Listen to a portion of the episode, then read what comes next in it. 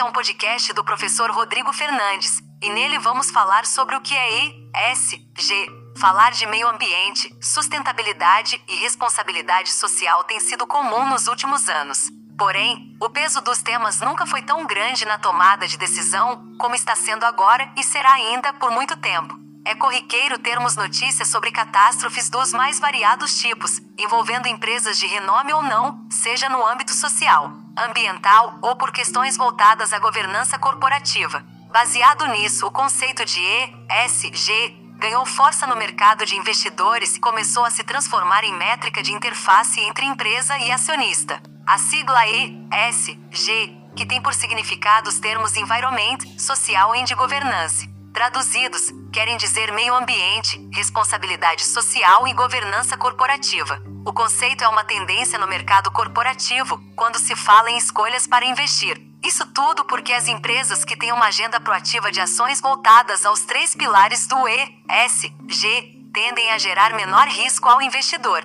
Empresas que atuam com frentes de trabalho direcionadas a esses temas tendem a ser mais sustentáveis e, por isso, garantir estabilidade ao acionista. Conceitos. O conceito de meio ambiente que aparece na sigla do ESG está voltado ao quanto a empresa está focada em reduzir sua pegada ambiental. Essa frente de trabalho pode abrir diversas atividades, como atuação na gestão de resíduos, redução das emissões de CO2, redução do consumo de recursos naturais ou, até mesmo, disseminação da educação ambiental. Tudo isso é válido para que o investidor entenda qual o compromisso da empresa para com os impactos que a corporação gera ao meio ambiente, assim como o conceito de meio ambiente. O pilar da responsabilidade social está ligado ao impacto positivo gerado pela empresa em benefício da sociedade e do contexto no qual está inserida. Empresas que são socialmente responsáveis entendem o tipo de impacto que causam e quais as medidas tomadas para melhorar o entorno e a sociedade, em geral. As ações voltadas à responsabilidade social podem estar relacionadas ao apoio da educação na sociedade,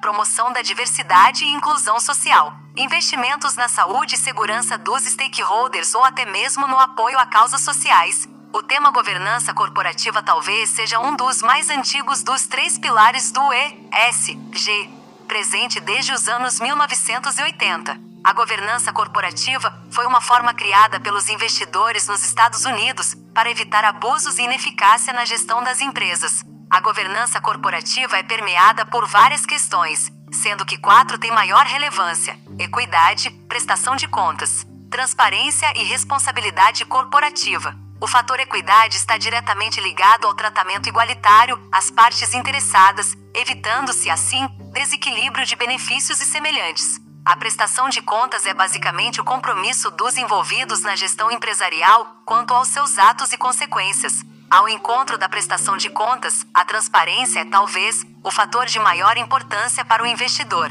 É a forma de comunicá-lo irrestritamente quanto a todos os fatores relevantes da empresa, sejam eles positivos ou negativos. Já a responsabilidade corporativa é basicamente a visão da empresa em curto, médio e longo prazo, onde todas suas ações têm como objetivo garantir a estabilidade dos resultados para aqueles que investem na empresa. Prática. Todas as ações citadas são muito importantes e realmente mostram ao acionista o empenho da empresa em se comprometer com os pilares do ESG. Porém, o tempo passa e a maioria daqueles que se aventuram no caminho do desenvolvimento sustentável perdem energia e ficam em meio ao vão pela falta de habilidade em manter o trabalho. E, com isso, o relacionamento com o investidor fica fragilizado, o que o faz escolher outro solo mais firme para apostar suas fichas. É importante que empresas que busquem se enveredar no caminho do ESG escolham algumas medidas a seguir. Definição do escopo de ESG.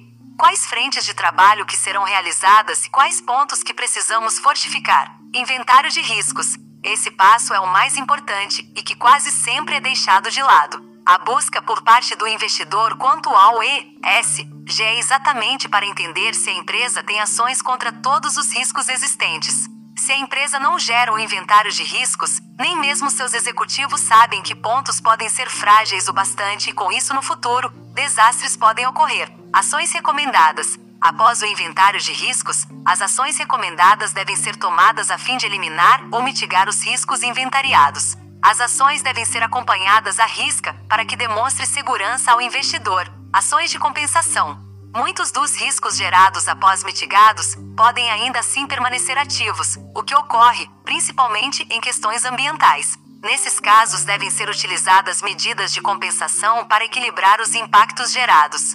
Essas ações podem ser compensação de CO2 com plantação de árvores, compra de créditos de carbono e outras que têm a mesma função. Monitoramento. Depois de todos os pontos estabelecidos, um fator que deve fazer parte da rotina de ESG é o monitoramento do plano de ação. Esse monitoramento deve ocorrer por meio de auditoria para que tudo que foi estabelecido em escopo, inventário de riscos e planos de ação estejam conforme o planejado. Como podemos ver, o plano de gestão voltado ao ESG cria um caminho mais próximo entre empresa e investidor. Os pilares existentes na sigla facilitam o entendimento do acionista quanto aos planos e objetivos da empresa. Por mais que atuar com ESG seja interessante para as empresas que buscam captar sócios, o trabalho é longo e árduo, visto que existe uma grande distância entre o requerido por legislação e as ações proativas em ESG. Essas envolvem custo, mão de obra especializada e, por muitas vezes, quebra de paradigmas.